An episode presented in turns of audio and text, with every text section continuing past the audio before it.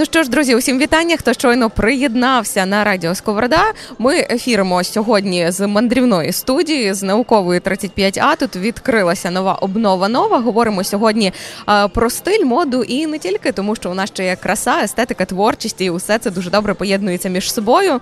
Перша гостя вже сидить переді мною. Це Ярина Мірко, це експертка з публічних виступів та комунікацій. Людина, яка знає все про soft skills. Ну і ми зараз е, дізнаємось, наскільки туди вписується загалом одяг і зовнішній вигляд. Ярино, привіт. Привіт, таки будемо дізнаватись, буду, буду ділитися всім, чим знаю. А я не знаю, чи встигла ти роздернутися, тому що ну от друзі, щоб ви розуміли, 5 хвилин Ярина забігла. Ми швиденько зробили фото, швиденько зняли сторіс. Тому зазирайте до Ярини. Дивіться, як тут у нас все виглядає. Як тобі тут загалом в обнові новій, загалом в великому якомусь такому світлому просторі? Чи встигла ти роззирнутись, що побачила як враження? Угу. А, Оскільки я сьогодні тут вперше. Перше, що кидається в очі, дуже багато світла, і це, напевно, теж е, така частинка стилю. Тому що коли ти приходиш в приміщення, яке дуже сильно освітлюється, багато кольорів, одразу хочеться зайти. Я взагалі по своїй натурі жертва маркетингу. Вчора проходила через центр міста і просто відкрився магазин, е, голосно грає музика, багато яскравих фарб. Я така, мені нічого не потрібно, а зайду, подивлюсь. Гарно грає музика, і цікаво, що там. Тут працює так само. Ти проходиш повз і не можеш просто не зайти, бо довкола багато кольорів, все яскраве і хочеться роздивитись. Так я дуже тебе розумію. Я думаю, що ми тут всі жертви маркетингу. Знаєш, хтось менше, хтось більше, але в кожного є такий тригер, тебе щось приваблює. Ти таке все, я туди хочу. Мені нічого не треба. Я просто зайду, а там уже далі буде як буде. Добре, ми вже друзі поза ефіром трошки почали говорити про стереотип, з яким я думаю, що зіштовхувались всі. Тобто е, всім розказували, що перше враження враження про людину складає її зовнішній вигляд. Коли тебе ще не знають, все одно дивляться на тебе, як ти виглядаєш, як ти вдягнений, яка там в тебе постава, так там як ти загалом виглядаєш, неохайно, неохайно, модно, не модно, трендово, не трендово. Чи важливий оцей зовнішній вигляд для першого враження, і наскільки він важливий у публічних виступах? Угу. Звісно, важливий. Я сьогодні відстоюю думку тренерки з публічного виступу. Тому, якщо говорити загалом про комунікацію, в нас в комунікаційному процесі увагу, коли ми приділяємо нашому співрозмовнику, розділяємо його за певною такою відсотковою відсотковим співвідношенням. Навіть так поділили Навіть так. відсотками. Відсотками теж таке працює. 55% уваги ми затрачаємо на зовнішній вигляд, як ми виглядаємо. І помилково думати, що зовнішній вигляд це тільки одяг, який ми носимо. Тому що зовнішній вигляд це жести, це міміка, це наша постава, це мова тіла, рухи, які ми використовуємо. І це 55% уваги, яку співрозмовник фокусує на нас під час розмови. 38% – це наше звучання, це тембр голосу, е, це дикція. І дійсно це теж дуже приваблює. І всього 7% це інформація. І завжди всі дивуються, як всього 7% інформація. Невже? Але ми ж можемо уважно слухати нашого співрозмовника. І невже всього 7% ми витрачаємо на саме зміст сказаного? Я завжди наводжу порівняння, що, наприклад, 7% від маленького яблучка це маленька скипка, якою ми ну не зможемо наїстись. А 7% від великої великої піци це велетенський шматок, яким можна бути ситим. Так само і в комунікації в першому враженні 7% насправді це багато, тому що е, саме перше враження, саме уявлення про людину це дуже велика структура, яку можна довго досліджувати. Е, слухай, дуже цікаво, але ну ти на 7% більше сконцентрувалася. Я подумала, 38% голосу. Це все mm-hmm. одно якось багато. Мені здається, що ми все одно більше думаємо там, що ми одягнемо, там е, що ми будемо розповідати, яку презентацію підготувати, і ніхто не думає, треба прокинутися і зробити якусь гімнастику для голосу, щоб він звучав якось краще. Е, я ще чула лайфхак. Зараз ти можеш це підтвердити або спростувати. Якщо ну це радили також, якщо ти маєш публічні виступи, але дуже боїшся, що люди там якось можливо знаєш, ну будуть прискіпливо ставитись до того, що ти розповідаєш. Можливо, це буде таке якесь експертне середовище. Тобі треба придумати собі якийсь надскладний образ з багатьма маленькими деталями, щоб тебе більше розглядали, ніж слухали. Там якийсь шалик одягнути, одягнути якісь прикраси, яких ти хочеться. Знаєш, прищуритись, так придивитись, а що там? Там якась пташка, там тваринка, там щось таке, якісь ем, складні, можливо, елементи, щоб були на одязі, орнаменти. Це так працює чи не працює? Слухай, дуже прикольно насправді ти підмітила. Е, я завжди, коли навчаю своїх е, учнів презентації, самопрезентації, ми розглядаємо певну її структуру. І варто зазначити про своє хобі, варто зазначити про якісь свої робочі моменти. І я завжди кажу, обов'язково додавайте якусь фішку в свою презентацію. І обов'язково наголошую, що фішка це не завжди те, що ми говоримо, а й фішка це те, як ми виглядаємо. Це може бути наша червона помада, це може бути якась така родзинка у нашому одязі. Наприклад, я в публічній комунікації часто з'являюся з червоною помадою. і Вважаю це своєю родзинкою. Мені так подобається, мені так комфортно. Тіна Карль зараз би посперечалась з тобою з приводу родзинки. Добре, ми не скажемо тіні. Домовились. Дивись, ще таке питання. Ми е, говорили про те, як люди нас сприймають, а тепер цікаво, як ми себе сприймаємо, тому що це е, як ми знаєш, ну одягнені, як ми виглядаємо, це все одно частинка нашої впевненості в собі, так? Е, якщо говорити про наше сприйняття себе, то звичайно, коли ти вдягаєш красивий одяг, новий одяг, ти одразу себе по-іншому відчуваєш. Ти можеш вдягнути щось таке легке, просте, casual, але в цьому виглядати класно і відчувати себе впевненим. І саме через це ти відчуваєш себе дійсно на висоті. І напевно кожна дівчина мене зараз зрозуміє, особливо коли ти приходиш в магазин, обираєш новий одяг, а потім виходиш в цьому новому одязі вперше в люди, ти відчуваєш себе супер впевнено. Я я не сексистка, я не буду дискримінувати чоловічу частину людства. Думаю, в них такі ж відчуття. Але як дівчина можу сказати за себе. Тобто, коли ти вдягаєш дійсно нову сукню чи новий одяг, виходиш. Ти дуже впевнено почуваєшся, ти ловиш на собі погляди, бо ти впевнена в собі. І, можливо, не таку роль грає одяг, як от твоє відчуття, що вау, я в чомусь новому, я в цьому яскрава, я дійсно комфортно себе почуваю. І це приваблює. От наша впевненість в собі, вона дуже насправді красива, навіть пристрасна, я б сказала, тому що коли ми впевнені в собі, ми транслюємо це іншим людям, і інші люди в нас в цей момент закохуються. Вони бачать наскільки ми яскраві. Тому одяг і наше відчуття в цьому одязі воно може привабити. Мені здається, що в такі моменти люди нам більше довіряють, бо ми більше довіряємо самим собі. Знаєш, в такі моменти я зараз трошки вирівнюю гендерний баланс. Знаєш, бо ми про дівчат поговорили. Мені здається, що чоловіків це працює інакше. Їм треба, щоб е, їм дали можливість бути собою, не вдягали в е, якісь не знаю, там незручні одежі, коли ти там не можеш повернутись, якось не можеш сісти. А ти можеш одягнутися так, як тобі комфортно, і тоді ти будеш почуватися класно, і це мені здається теж зараз працює. Але скажи мені, е, цікаво, чи Е, змінилось якось це ставлення загалом до одягу і до представлення себе е, з початком повномасштабного вторгнення? Бо мені здається, що оці 7% інформації, знаєш, вони в якийсь момент от збільшились в геометричній прогресії, і ти міг вийти як Стів Джобс в якомусь чорному светрі і в джинсах. Але якщо ти говорив якісь важливі речі, які потрібно було почути, то до тебе дослухалися. Угу. Однозначно, я пригадую перший початок, ну перші дні після повномасштабного вторгнення. Я не дуже сильно переймалася, як я зовнішньо виглядаю. Але попри те, е, багато інфлюенсерів, багато лідерів думок вони е, просто виходили і говорили щось, тому що об'єктом уваги було все ж таки не зовнішній вигляд, а об'єкт комунікації, сенсу, який доносять. Але потім приходив час, і я пригадую, що ми навпаки почали багато говорити, що потрібно жити, потрібно повертатися до нормального життя. Попри те, що в нас є війна, потрібно про це пам'ятати, донатити на Збройні Сили України. Але окрім того, варто нам тут в тилу формувати для себе оці комфортні умови для того, щоб мати ресурс і мати сили допомагати нашій армії, і це теж дуже важливо. Я пам'ятаю, це був початок е, повномасштабного вторгнення. і Я якраз записувала відео про це на TikTok, про червону помаду в часі війни. Е, під час здається, не впевнена. Е, Другої світової війни якраз було важливо, щоб жінки носили червону помаду навіть через це здається брали тоді у армію, тому що це якось так підкреслювало певну жіночність. Я не пригадую деталі, але я пам'ятаю, що червона помада вважається одним із неофіційних символів Другої світової війни. Ну я пригадую цей дискурс. Знаєш, було дуже багато дискусій mm-hmm. навколо, але це було швидше про те, знаєш, що а, треба підтримувати свою красу, щоб надихати людей, які не бачать цієї краси довкола, і це насправді теж дуже фруструє і збиває мотивацію. Коли ти бачиш довкола тільки якусь руїну, знаєш, тільки щось страшне. Ти хочеш потім повернутися і подивитися на щось красиве, на щось естетичне, і таким чином, ніби як трохи е, втримати своє психічне здоров'я, знаєш, в якихось в якихось рамках. А, ось і е, цікаво з війною знаєш, що змінилися запити на е, публічну комунікацію. До тебе ж приходять проконсультуватись, як правильно комунікувати, чи змінилися питання людей, які до тебе приходять? Так, змінилися, враховуючи те, що війна змусила змусила дуже багатьох людей переїхати, змінити місце проживання. люди дізналися, що вони не вміють знайомитись з людьми, і тут якраз е, актуальні навички самопрезентації, е, комунікації, тому що ми переїжджаємо в інше місто. А якщо ми все життя прожили в своєму місті, з ким ми дружимо зазвичай? Це наші однокласники, наші одногрупники, тобто люди, які формувалися в нашому оточенні протягом певного періоду.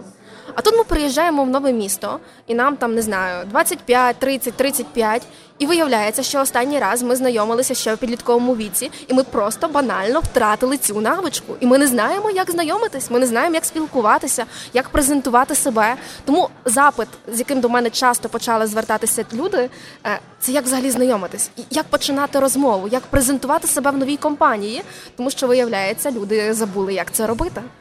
До речі, знаєш, ти сказала, і в мене такі знаєш, мурашки по тілу прибігли. Це ніби як діставайте подвійні листочки, зараз буде контрольна. Оце, типу, розкажи про себе, хто ти, і ти одразу думаєш, а ну а де мені знайти оцю е, самоідентифікацію? Так, тому що з іноземцями мені здається простіше, тому що ти комунікуєш про свою національність, перш за все за все, розказуєш про країну, а вже твоя особистість вона ніби як трохи відходить на другий план.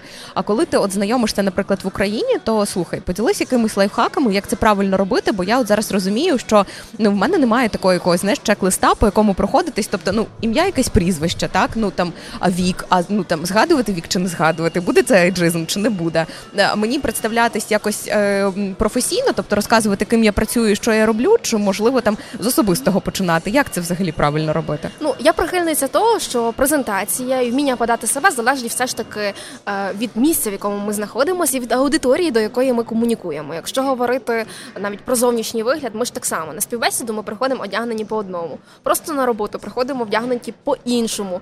Е, приходимо на якусь світську вечірку. Ми шукаємо вишукану сукню для того, щоб красиво виглядати. Тому е, наше мовлення і наша презентація себе найперше залежить від місця, в якому ми знаходимося. Якщо це просто якась ну неформальна така е, тусовка, де ми просто прийшли розслабитись, звичайно, нас питають: слухай, а розкажи про себе. І тут варто пам'ятати, а що я можу подати. Ну, найкраще це розказати, хто я, чим я займаюсь і чим можу бути корисний. Але це зазвичай більше такий м, формальний формат. Ми його можемо використовувати навіть для співбесіди. Якщо говорити про щось неформальне, ми можемо тоді більший акцент зробити на свої хобі чи на свої зацікавлення. Або ж навпаки сказати там Привіт, мене звати Ярина. Загалом я займаюся викладанням, але окрім того, дуже люблю подорожувати і зробити акцент, наприклад, на стилі життя. І тоді людина, якщо її зацікавить щось з того, що ти сказав, вона може задати задати уточнюючі запитання, і це буде таким першим ключиком до комунікації, до смолтоку, на основі якого вже будується змістовний діалог. Мені знаєш, мені дуже сподобалось це питання. Не просто хто я і чим займаюся, а чим можу бути корисний чи корисна. Оце напевно дуже важливо для того, щоб продовжити якусь подальшу комунікацію, тому що людина напевно не дуже розрізняє. Так, ну я там не знаю, журналістка, маркетологиня, не знаю, експертка з комунікації. Людина така, ну окей. А коли ти скажеш, я експертка з комунікації і можу навчити тебе представляти себе, людина така. Давай будемо з тобою дружити. Це має бути цікаво. В Цьому і фішка цього запитання, тому що по факту особистий бренд, сама презентація це те, що думають про нас в момент, коли ми вийдемо з кімнати. І от коли ми виходимо з кімнати, про нас мають щось пам'ятати. І от відповідь на це запитання якраз дозволяє людям пришвидшити хід цих думок. Ну і наштовхнути їх на правильну думку, тому що тут же ж манівцями ще можна піти.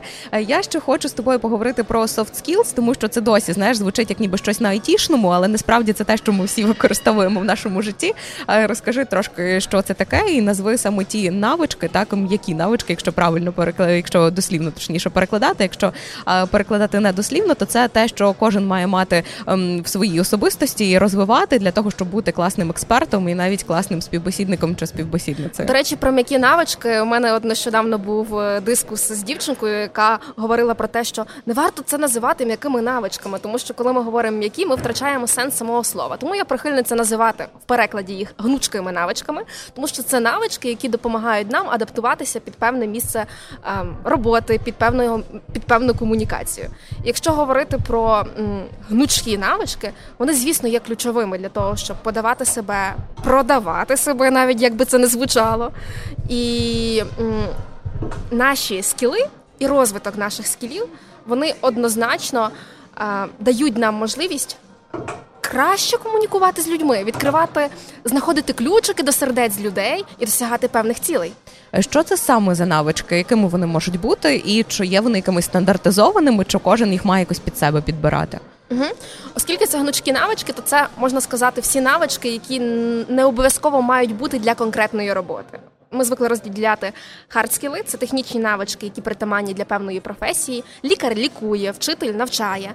А софтскіли це все ж таки навички, які ми можемо адаптувати в незалежності від нашої професії. І це не тільки комунікація, публічні виступи, це вміння організовувати свій час, це вміння керувати своїми емоціями, емоційним інтелектом, е, це вміння бути гнучким до змін.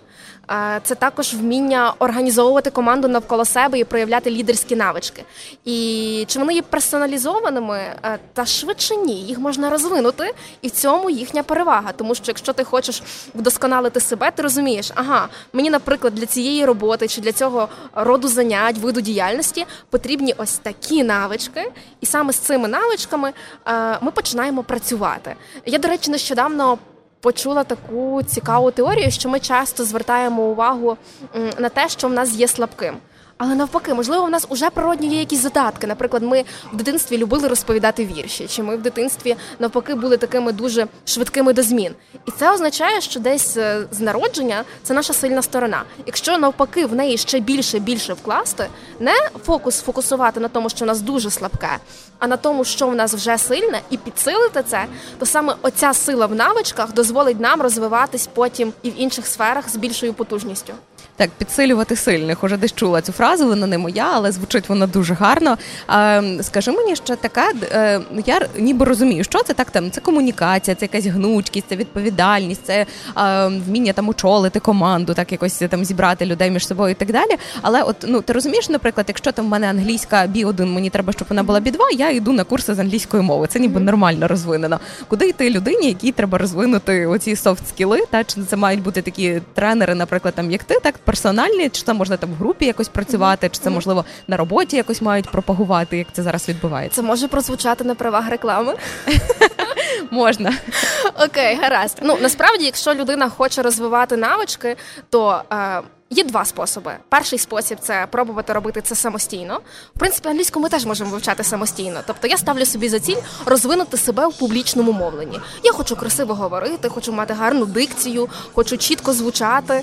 І людина пробує, людина дивиться різні відео, читає на цю тему книги. Вона пробує і вдосконалює ці навички, але цей шлях зазвичай відбувається тоді значно довше.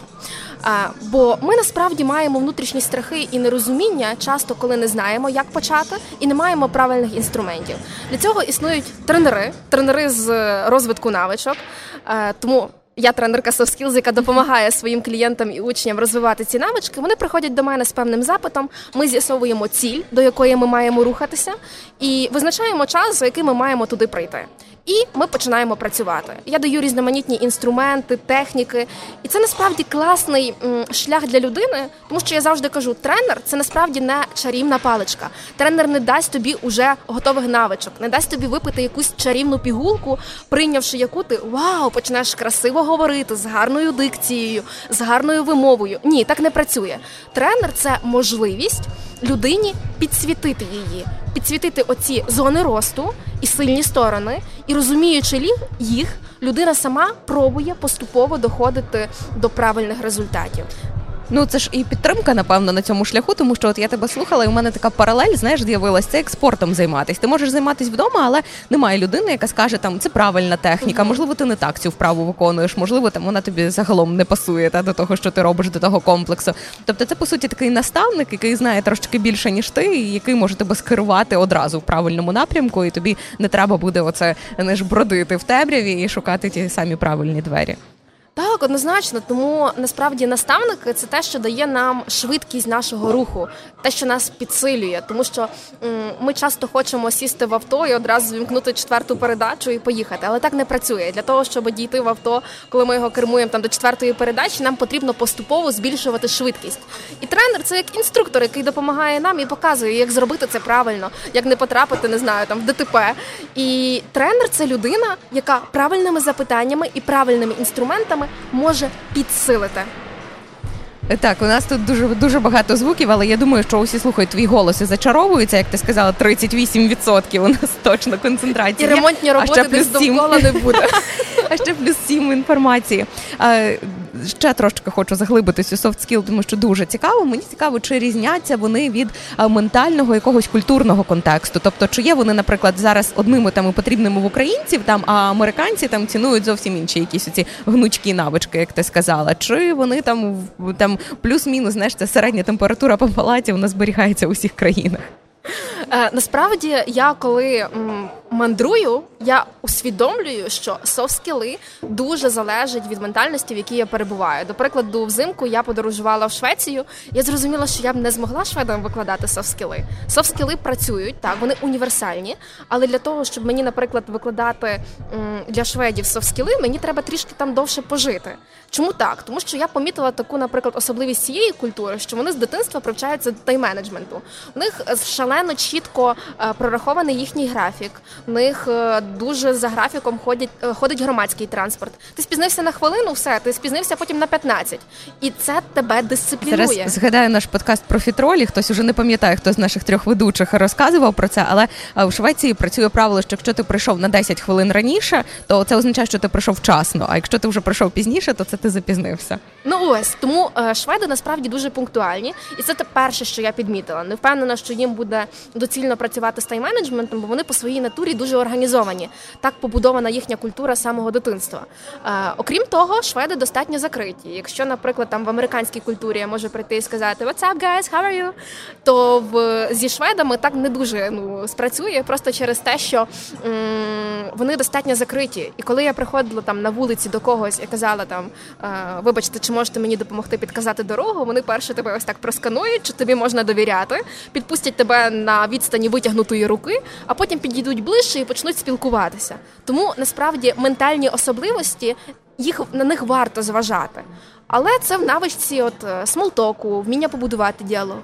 Але якщо говорити про публічну комунікацію, як виступати на публіку, то це все ж таки більш універсальна навичка. Вона не так е, ем, гнучко змінюється в залежності від країни, тому що вміння подати ідею публічно і вміння публічно себе спрезентувати через свій одяг, через свій стиль, через свою манеру подачі і голосу, вона є універсальна. Ми стежимо за політиками в публічному просторі і помічаємо, що в будь-якому випадку, навіть якщо це політик там з одної країни чи з іншої в публічному просторі ми його все рівно однаково сприймаємо на рівні. Це політик, і в нас немає якогось. А от він так дивно виглядає, тому що він там політик такої країни.